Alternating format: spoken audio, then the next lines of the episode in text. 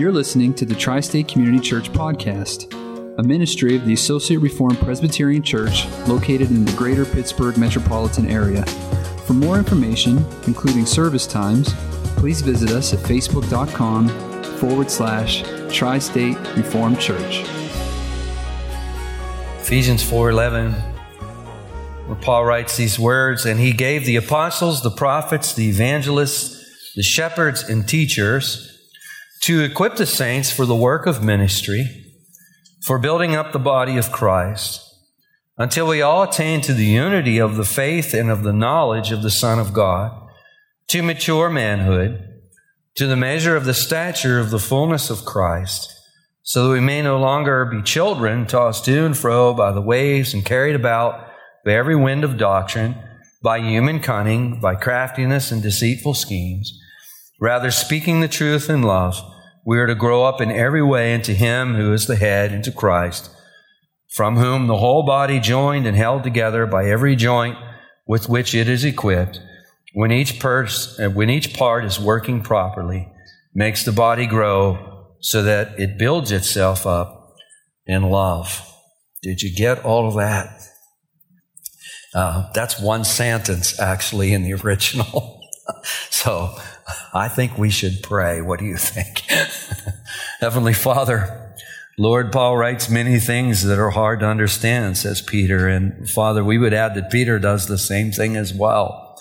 And Lord, we look to you this morning and we ask that you'd be pleased to bless us, Father, as we look at the truths that are being put forth, as we, as we attribute the writing of this to the apostle Paul, we're ever mindful that he did so under the superintendence and the inspiration of you, O Lord, under the inspiration of the Holy Spirit.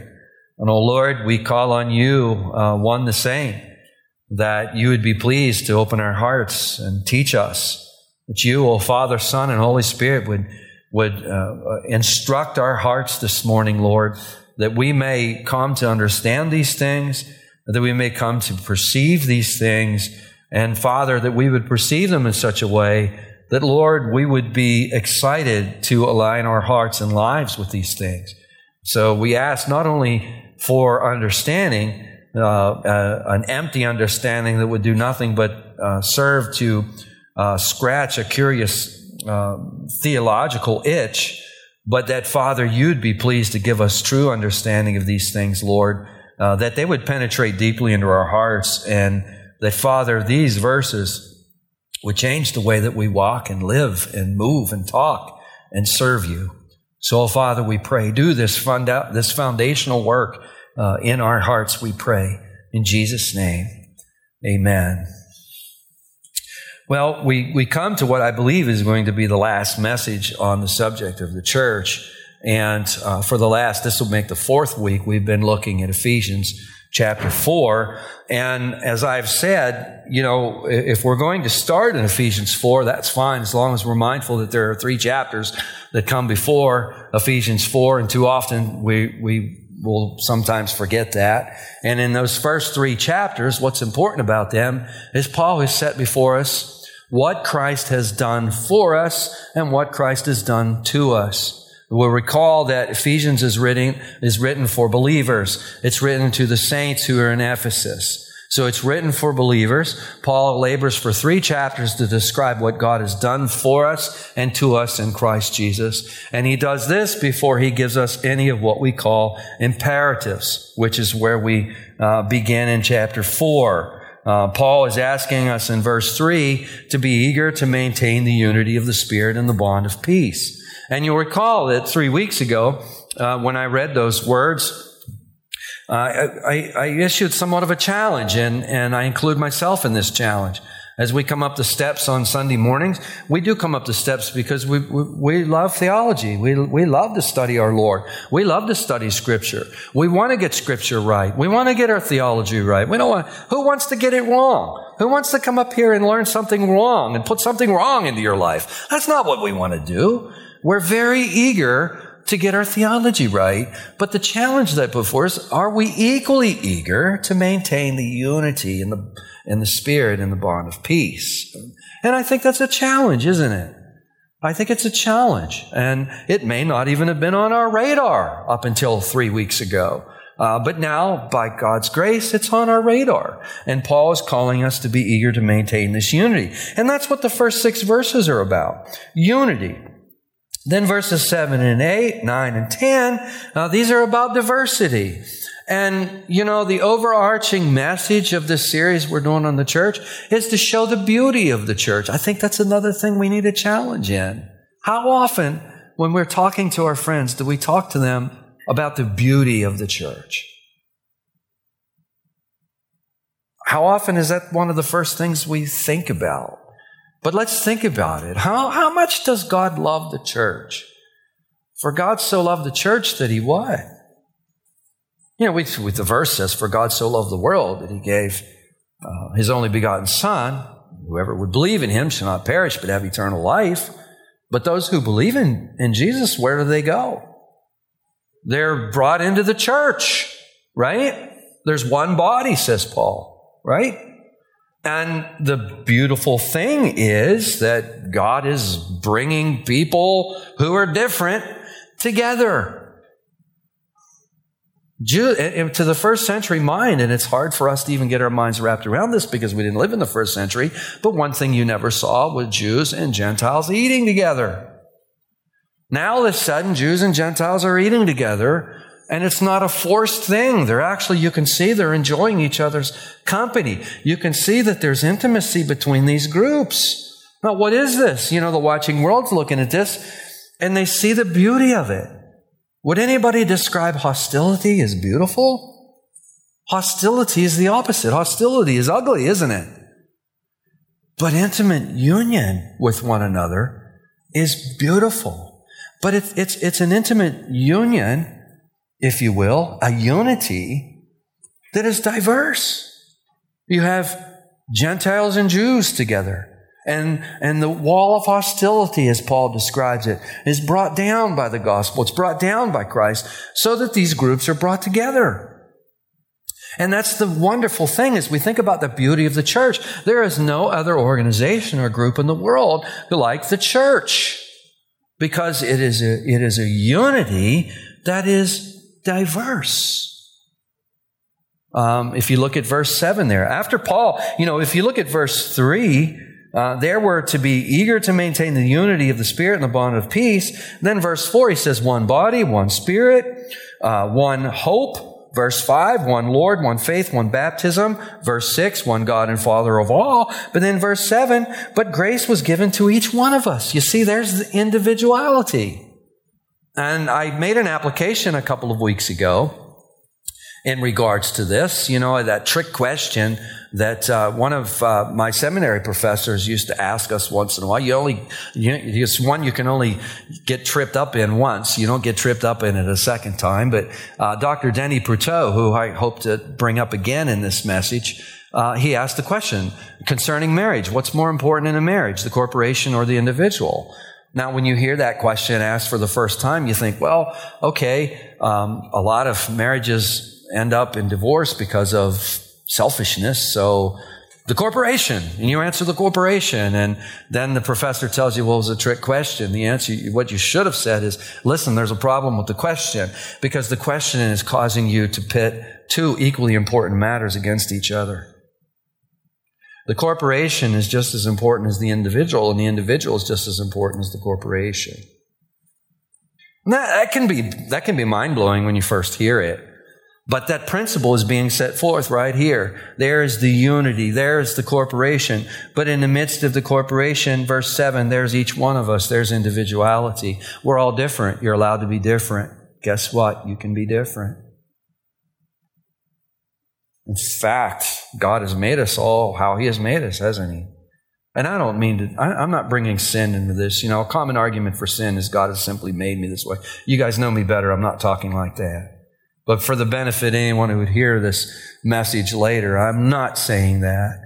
But we're all different. We come from different places. And if you look at verse 7, we're all given different gifts and, and we're given different uh, giftedness in a different measure. But grace was given to each one of us according to the measure of Christ's gift. We're not all gifted the same. Not even close. You know, I mean, If you're ever given a choice of having me cook supper for you or work on your car, I will tell you right now, have me work on your car. Don't ask me to make supper for you. Maybe more about that in a little bit. Um, not trying to make you hungry too early, but listen, my cooking would not make you hungry. No, trust me. Ask Tammy. Not make you hungry. Now, um, last week we began to look at verse 11. So we've got unity in verses 1 through 6. We've got diversity in verses 7 through 10. And in verse 11, we have maturity. And we begin to look at that. You know, as we think about the gifts, verse 7, that have been given, um, Paul sets forth some gifts. And he talks about uh, apostles, prophets, evangelists, shepherds, and teachers. Last time we spent all, all, of our time talking about apostles and prophets to show what apostles and prophets are and to show uh, uh, what exactly is in view here. And you remember I said what's in view here are apostles with a capital A and prophets with a capital P. What do we mean by that? Well, we're all apostles, and we're going to see this again in verse 12. We're all apostles in the, in the respect that we're sent. We're being sent by Christ. And that's simply what it means. An apostolos, an apostle is one who is sent. So all of us in this really loose um, uh, definition are apostles. This would be with a lowercase a. We're all apostles. But the apostles that are meant here are the apostles with a capital A. These are just a select few of people, uh, 12. Uh, there were 12 disciples who followed Jesus, if you will who were around from the time of John's baptism to the time of the resurrection of the Lord. One betrays Jesus. He is replaced by Matthias, right? And there you see the criteria. This could only be a certain few individuals and only in a certain time. It's not possible uh, any longer for someone to be an apostle with a capital A. Now, someone could bring up the apostle Paul. Wait, what about apostle Paul? Well, we covered that. And if in, in 1 Corinthians 15, 8, Paul describes himself as one who was untimely born. And I brought out the meaning of that word. That means abnormally born. Uh, it can also be translated miscarriage. And I hate using the word miscarriage in, in public. You know, I was thinking this morning as I was thinking this through in my mind. I so hate to use that word. But because they're, they're painful. It's a painful word. But that's really the point. Paul is using a word that doesn't describe normality. He's using a word that describes abnormality to show that, okay, he is an exception. This is an exception to the rule. It's important that we understand that. Why? Because the apostle is a vessel that God has given to the church in order to reveal the gospel. Remember, I was teasing through my sermon last week. Some, once in a while, people will ask me, and this doesn't happen every day. It doesn't even happen probably, it probably happens maybe once a year, twice a year. Do you believe in apostolic succession? In other words, do I believe that an apostle with a capital A is given his gifts to another person who becomes a, an apostle with a capital A who gives another person his gifts with a, do I believe in that? No. But do I believe in apostolic succession? Yeah, in this limited way. That the apostles have written these things down. And we have these things in the New Testament. Ephesians 2.20. If you, if you want to turn back there, you can. But what does Paul say there? He says that the church is built on the foundation of what? The apostles and the prophets. And that moves us to prophets. Who are these prophets? Well, these are men like Agabus you know, we looked at Agabus last week. We don't have time to go into all that this week. But these are people who, who the Lord had spoke to in such a way that they convey to the church God's revealed will, and it gets written down for us in the New Testament. So that we have it. So that when we come up with the steps on Sunday morning, what do we turn to? We don't turn to just any book. What do we turn to? We turn to our Bibles, don't we? We turn to this book. This is the foundation uh, of the church, if you will, the New Testament church, with Christ Jesus being the cornerstone, being the most important uh, building block uh, of the foundation. So this picks us up right where we left off. Uh, we have yet to talk about evangelists, shepherds, and teachers. And I've made this distinction here because the apostles and prophets are gifts that are given for a limited time until the New Testament is complete. Now that we have the New Testament, we have the apostles and prophets in our New Testament. But through the course of uh, this particular administration of the covenant of grace, of, uh, through this period of time, we have evangelists, we have shepherds, and we have teachers. Um, there have been one, there's one school of thought that has seen evangelists as being a temporary uh, gift. Some of you may have read about that. Um, Martyn Lloyd-Jones would be an example who would have argued for that. Um, but for the most part, and, and Lloyd-Jones wouldn't have argued that there are no evangelists today. Um, but when I say evangelists, shepherds, and teachers, I'm going to be speaking with lowercase uh, e, a lowercase s, a lowercase t. Um, some of you will have pastors instead of shepherds. Some of our translations will say pastors. It's because the word can be uh, translated either way. Well, who are the evangelists, the shepherds, or the pastors and teachers, if you will? Well, I think we know the answer to that.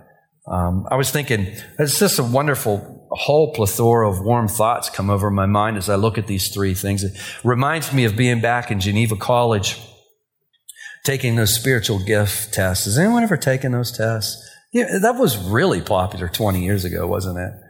You take these spiritual gift tests and, and, um, they were a lot of fun actually as you, as you got to know people in the class, you know, at Geneva, the more you got to know people, you'd take these gifts, these gift tests, and they would come back, and we'd all be discussing our our, our gifts. And what was really interesting is, you know, I, I, can remember saying to a couple of my classmates, you know, where their gifts were in hospitality or another one was gifts in prayer. And I'm like, you know, I can see that because you're eh, like before we start class, you're always asking for prayer for somebody. You always want to pray for somebody or you're always talking about having someone over in your home. And, you know, the, the, it's, it's really, it's really marvelous and it's really wonderful. Um, as we think about evangelists, shepherds, and teachers, there's a couple of different schools of thought here. There's one school of thought that says that shepherds and teachers are one and the same. Another school of thought says that they're distinct. I, I, wouldn't want to be dogmatic either way. However, I will tell you, I lean towards them being one and the same. And the reason for this is, is I think back of all of the teachers that I have had, the ones who have made the biggest difference in my life have also shepherded me especially at Geneva College. There was Dr. Scheitelmantel, which I think uh, you guys know. Doc, you know Scott. Outstanding person. Um, you know, he's just an outstanding person. Did he teach me? Yes, he taught me. Did he shepherd me? Oh my goodness, did he shepherd me? And I would add to that Dr. Jonathan Watt, who I had um, at, at, Geneva College when I was doing my Bible college uh, uh, undergraduate work. And then I had him again. He was my Greek professor in seminary. And he is a, he's just an outstanding teacher. But was he only a teacher? No. No. Um, he, in fact, I think I could even add in some ways he even ministered to Tammy. Tammy loved him. I mean, because he, he was so personable, wasn't he? I mean, one of the smartest guys you're ever going to come across in your life, period. And, but yet, very humble, um, doesn't draw attention to himself in any way, very personable. You know, I can remember leaving the seminary and Tammy saying, I really like Dr. Watt. He's just so personable. Her exact words. Uh, true statement. Was he a teacher? Yes. Was he a, a, a, shepherd or a pastor? Yes. And another one to that, I would add to that list is uh, Denny Prutow, Dr. Denny Prutow, who Tammy also knows and knows his wife. You know, was he a teacher? Oh, yeah. He was my primary instructor in seminary.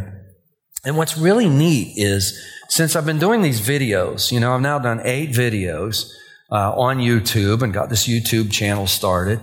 Uh, the, you know, these algorithms, they're always, you know, you're, you're, being spied on all the time. Everything you do, there, there, there's people watching you, you know, you, you don't think you're crazy if you feel like there's people watching you. Now, if your right shoulder twitches, maybe something's up. But if you can keep both shoulders steady and say, someone's watching me all the time, actually, it's a true statement. You're being watched all the time. That's a comf- uncomfortable and creepy thought.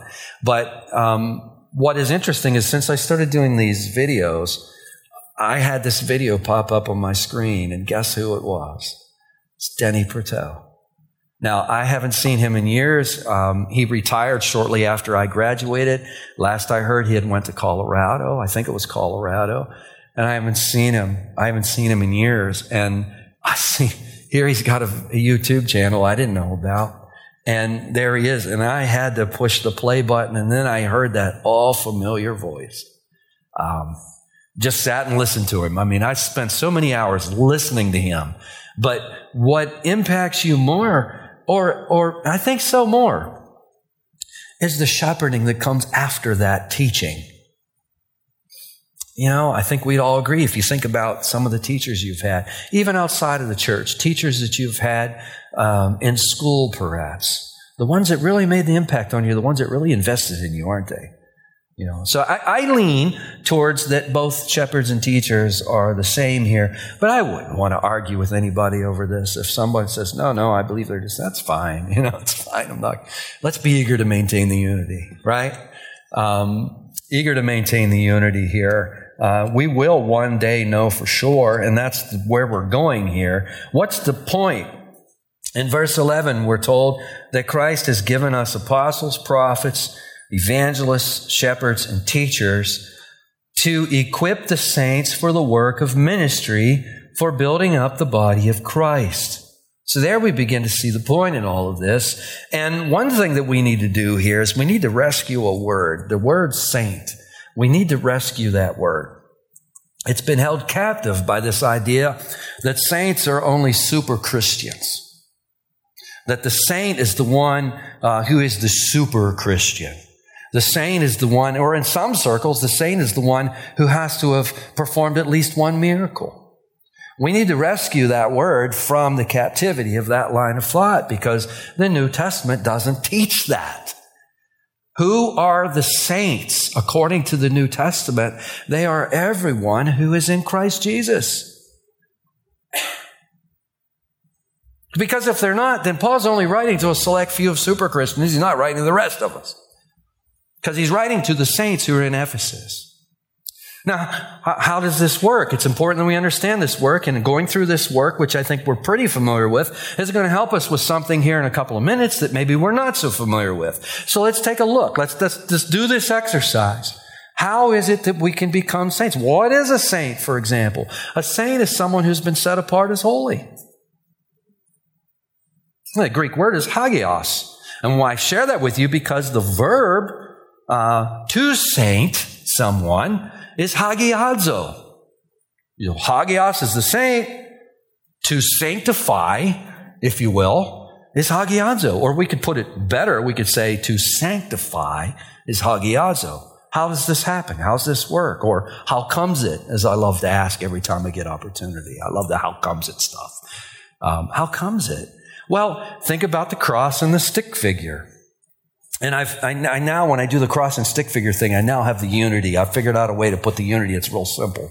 But you have the cross, you have the stick figure. You have the cross, you have the repentant sinner, the one who is embracing Jesus for the first time, looking to Jesus, confessing their sins to Jesus. Okay, their sins go to Christ. He suffers in their place. They're done away with, right? Now this sinner has, has, has his or her sins taken away. Then Christ righteousness is given to the sinner, right? So that the sinner is now like Zechariah in Zechariah 3, clothed with a new garment. What is this new garment? It is the righteousness of Christ. And therefore, if you look back to Ephesians chapter 2 and verse 6, in this sense, our faith brings us into union with Christ, and this union is such a union that we are raised up with Him and seated with Him where? In Chester? Sort of, but that's not the point of the verse. It's in the heavenly places. That's some sanctification. You're set apart as holy, and you're seated with Christ in the heavenly place. Now, I think it's J.I. Packer. I don't remember who said it, but somebody said it. We'll let J.I. Packer take the credit for it. That theological points are often like coins. There's a head and a tails. I think it was J.I. Packer that said that. I don't remember where, but Somebody can, if somebody remembers and somebody knows, let me know in the hallway. I, I keep meaning to look it up and I don't think about it until this, like right now. You'd rather I not look it up right now, but theological points are often like, or I'm sorry, uh, yeah, theological points are often like coins. There's two sides. In some cases, there's a, there's a human side and a divine side. And the, in the case of sanctification, there is a positional side and there's a progressive side. Positionally, where are you? Positionally, you're seated with Christ in the heavenly places. So when God looks at you, what does he see? He sees the perfect righteousness of Jesus. And in this sense, you're never going to be any more sanctified than you are right now because you're clothed with the, sanct- with, with the perfect holiness of Christ. That's what you're clothed with. That's what it means to be a saint. But then there's the other side of it, which is the progressive side, which is the side that we often think of. This is the side where some of the holiest of you will often say something like this to me. I know that I don't make much of a difference, or I know that I'm far away, or I know that I'm all not that important. And you know how sometimes we can speak. You see, we need to rescue the word saint from that line of thinking. Everyone has been called. They're being equipped. Look at verse 12, chapter 4, verse 12. We're all being equipped for the work of ministry, for the building up of the body of Christ. Now, someone say, Well, I don't make videos. No, you're not being called to make videos, but you share the videos that are made. If you didn't share the video that was made, then somebody else, there's somebody who might not see it, and that somebody who might not see it. I mean, I, I, have gotten so much positive feedback from these videos. And listen, I wouldn't be getting it if it wasn't for some of you sharing it. And some of you who are sharing it were some of the ones who would come to me and say, I know that what I'm doing doesn't matter or make much of a difference. Well, you should talk to the person that come to me and said, Hey, I saw your video. I'll give you another example getting away from the videos. You're also the ones when you see when you see a mess on the floor, you don't walk past it. Some will think, well, that's no big deal. Yes, it is a big deal. How come, how come you don't walk past it? Because lots of people are comfortable to walk past it, but you don't walk past it. You don't walk past it. What do you do? You immediately find something and you clean it up. Why do you do that? Because you want the place to look nice for the Lord and for His glory, and you won't want others to see it. Why? Because you're always thinking about God and you're always thinking about other people. That's why. Does that sound like somebody that's far away? Mm-mm. No.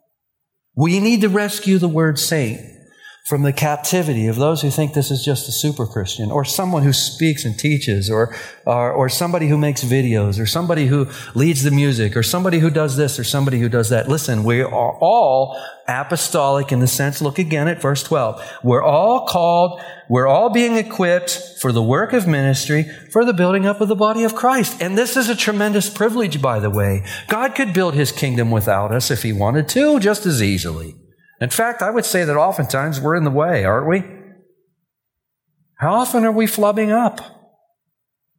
Someone might say, Rick, speak for yourself. I will. I am.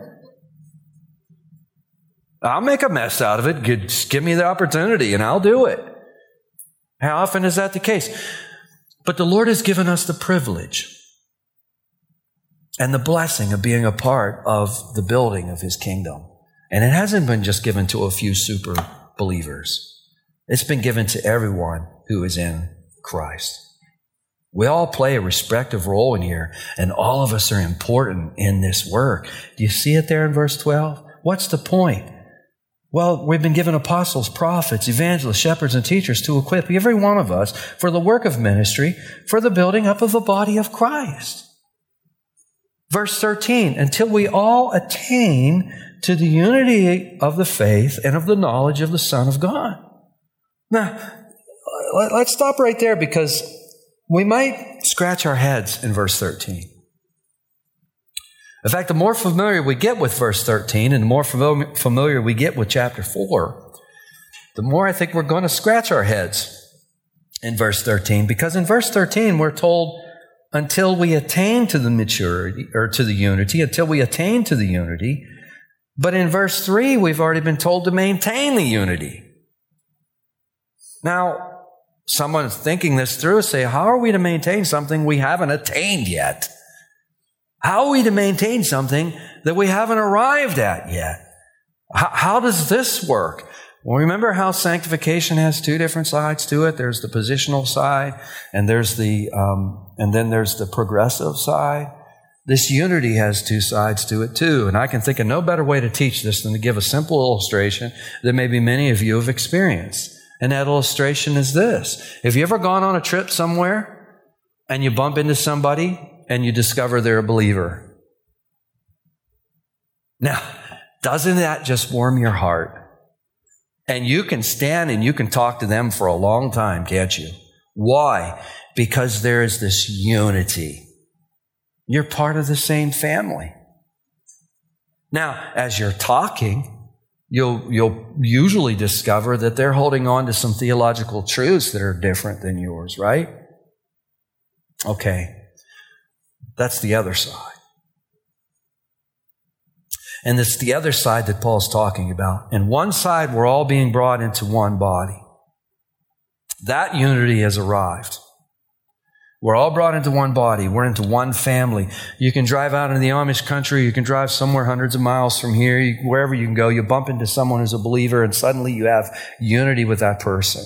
You could talk to that person. You would leave your purse on the table. You wouldn't worry about this person stealing it, even though you've just met them. I mean, you have this wonderful kinship with this person. Yet as you talk, you realize that there's some theological differences between you. And this is what Paul is getting at when he says, until we attain to the unity of the faith and of the knowledge of the Son of God. What is he talking about here? Until we attain to the unity of the faith and of the knowledge of the Son of God. Well, faith in this particular passage is objective, not subjective. What's the difference? Subjective faith is when we are doing the believing. A lot of times we talk about faith, we're talking about our, our um, embracing Jesus in our hearts, our believing the truths of Scripture, if you will. But other times when faith is mentioned, it's mentioned like Jude 3, where it says the faith once delivered to the saints. That is what we're called to believe. These are the precepts and the tenets and the theological truths that we're called to believe. These objective uh, truths, if you will, is what is in view in verse 13. Until we all attain to the unity of the objective truths and of the knowledge of the Son of God. Does that help it make sense? The knowledge of the Son of God. And this word knowledge, I spent a lot of time this week uh, looking at this single word knowledge, epiginosko. Some of you may have heard of Gnosticism or Gnostic. I don't want to go into Gnosticism. I only bring it up because of the word. It comes after the word gnosis. It means to know. Gnosis means to know. Epigenosis, if you will, uh, is a higher uh, form of this knowledge, if you will. Uh, again, an illustration might help. Uh, knowledge, gnosis, if you will. Uh, we can have knowledge of people. For example, I could have knowledge of a woman who grew up in New Cumberland, who later moved to Virginia, and then lived in Florida. I could know her birth date. I could know her mom's name. I could know a number of different facts about her and that's knowledge. But then I could invite her over for burgers. Well, someone's smiling and I wished I'd quit it. But that was our first date, Tammy and I. I invited her over to the house. Believe it or not, I cooked for her. It was just burgers on the grill. And I had a local merchant help me with tater tots and some other stuff. I got I didn't expect her to say yeah. Come on, give me a break. I asked her if she would come over for burgers, and I didn't think she'd say yeah, man. I just didn't think she'd say yeah. And she said, sure, that sounds wonderful. I'm like, uh oh, now the pressure's on. Now, I could have known her birthday. I could have known, I knew her address. I could have known some things about her. But after that evening, um, you know, I cooked for her on the first date. She's been cooking for me ever since. I better quit it.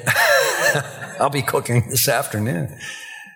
But you see my point. Um, I think it's the Cambridge Bible for schools and colleges that says that this particular knowledge is not just simply a knowledge about, but it's a knowledge that includes loving. It includes this component of love. It's a personal knowledge that would include this love. And this rescues us from intellectualism. That's not what's in view here. And uh, intellectualism will not get it done. Sitting around with a, a, theological curiosity, as I said in my pastoral prayer, uh, that's not what we're to be on about. Theology is wonderful in so much as it enables us to know God better. Does that make sense? That's the whole point. God has revealed himself to us, not so that we would store up information and become like encyclopedias that just spit it out in this cold and, and, and really um, um, unchanged way. But he has given us this information. He's given us these great truths. He's revealed himself to us in this way so we would come to know him better, so we would come to love him more. Does that make sense? Now, as we come to know him better, as we come to know him more, what exactly does that look like? Well, verses 14 and 15 help us with this. If you look at verse 14, so that we may no longer be children tossed to and fro by the waves and carried about by every wind of doctrine. Doctrine. You know, um, a number of years ago, someone got in their head that doctrine divides, therefore away with doctrine. And the church has suffered ever since that idea. It's suffered in a tremendous way. That's unbiblical. Um, if we get away, if we throw out doctrine, we're soon not even going to be able to tell the difference between a believer and an unbeliever. And now that's where lot, I listen to people talk, and I sometimes wonder if they have in their minds any distinction between a believer and an unbeliever. If you get rid of doctrine, you're going to lose the ability. Does doctrine divide? Well, of course it does. It's going to divide sheep from goats. It's going to divide uh, people who call on the Lord from people who don't call on the Lord. Uh, we can just go down and, and through all of these various biblical distinctions. Of course, it divides. It's meant to divide. It's meant to separate. There has to be a separation so that the uh, so that uh, if I'm an unbeliever, I need this separation so I can see that there's a difference between Joey over here. I need to see this difference. This difference evangelizes me. I see Joey's got something I don't have. I see Joe's, Joey believes something that I don't believe. We need these distinctions. But even after we, we, we get away from that, but then there's all kinds of theological distinctions. We can make distinctions between primary things and secondary things. Listen, let's be eager to maintain unity with everyone who embraces the primary things. Right? That's what we said when we were back there. Uh, now, what about all these secondary things? You know, who should we baptize? We have differences of opinion about that. And you can go down through the list. Should we all be uh, wearing blue? Uh, should all of our ladies not cut their hair and wear blue uh, dresses? Uh, I don't know where blue come. Where's blue come from? Anybody know? They're always they're usually blue. Uh, I'm not making fun. I just I'm only asking if somebody knows. I don't want to make fun, but aren't they always, they're always blue. And, uh, you know, these are theological differences that we have. And what Paul's pointing to here is that we have been given apostles, prophets, evangelists, shepherds, and teachers to equip us until we all attain to the unity of the faith, that is, to the unity of the precepts and the theology that's been set forth in the New Testament. You see, we're not to throw out doctrine here. This is the important thing. We're to be on about doctrine. We're also to be on about unity. I, I, this, this particular study has really impacted me. It's impacted me in the way that I say things up here. I think a year ago, I, I, I might have made that comment in a way that did sound like I was making fun of somebody. Why do they always wear blue dresses? I'm not making fun. One things I, one things I, there were, there were people used to come into our store that were dressed in a certain way. As soon as they come into the store, I realized they were from a certain group of people. You know, one thing that I've always appreciated about them was, was their, their, their idea of, of holiness, their idea that we should be pursuing holiness. I always so appreciated that. Um, they wanted to be dressed right. They wanted to be dressed when they when they when they came to church. They wanted to be dressed right. When they went out of the community, they wanted to be dressed right. Now we could say all kinds of other things. We could look at negatives to that too. But one thing I'm so thankful for is I think we need to be adults here and we need to always be addressing one another in verse 2 with humility and with gentleness, with patience, bearing with one another in love, right? Oh, how we have how I can say how I have failed so many times in doing that. But where is God taking us? Verse 14 tells us He's taking us away from childhood. He's taking us away from immaturity so that we're not tossed to and fro by the waves, carried about by every wind of doctrine, by human cunning, by craftiness and deceitful schemes. See, if we don't teach doctrine, we're not going to grow. And that's why you, you can, you know, I've heard, I've heard seminary professors, I think it was Joel Beeke. Joe, I think Joel Beeke said this. Don't hold me to it. But he said he knows a lot about the pastor whenever he meets a student. In other words, whenever he meets a student, he knows a lot about the student's pastor when he meets the student. I could put it another way. Uh, let me put it this way. Uh, this has been a number of years ago. Tammy and I first learned about the Dunns, uh, Mark and Jessica Dunn, who were who served right across the river over at uh, uh First EP for I think they were there for ten years. I think Mark was there. And Tammy and I said one night, we're like, we need to meet them. We need to just go and hang out with them and make our, give our phone number to them if they would ever want to hang out together. Let's go. So we went to an evening service and we hung out with them.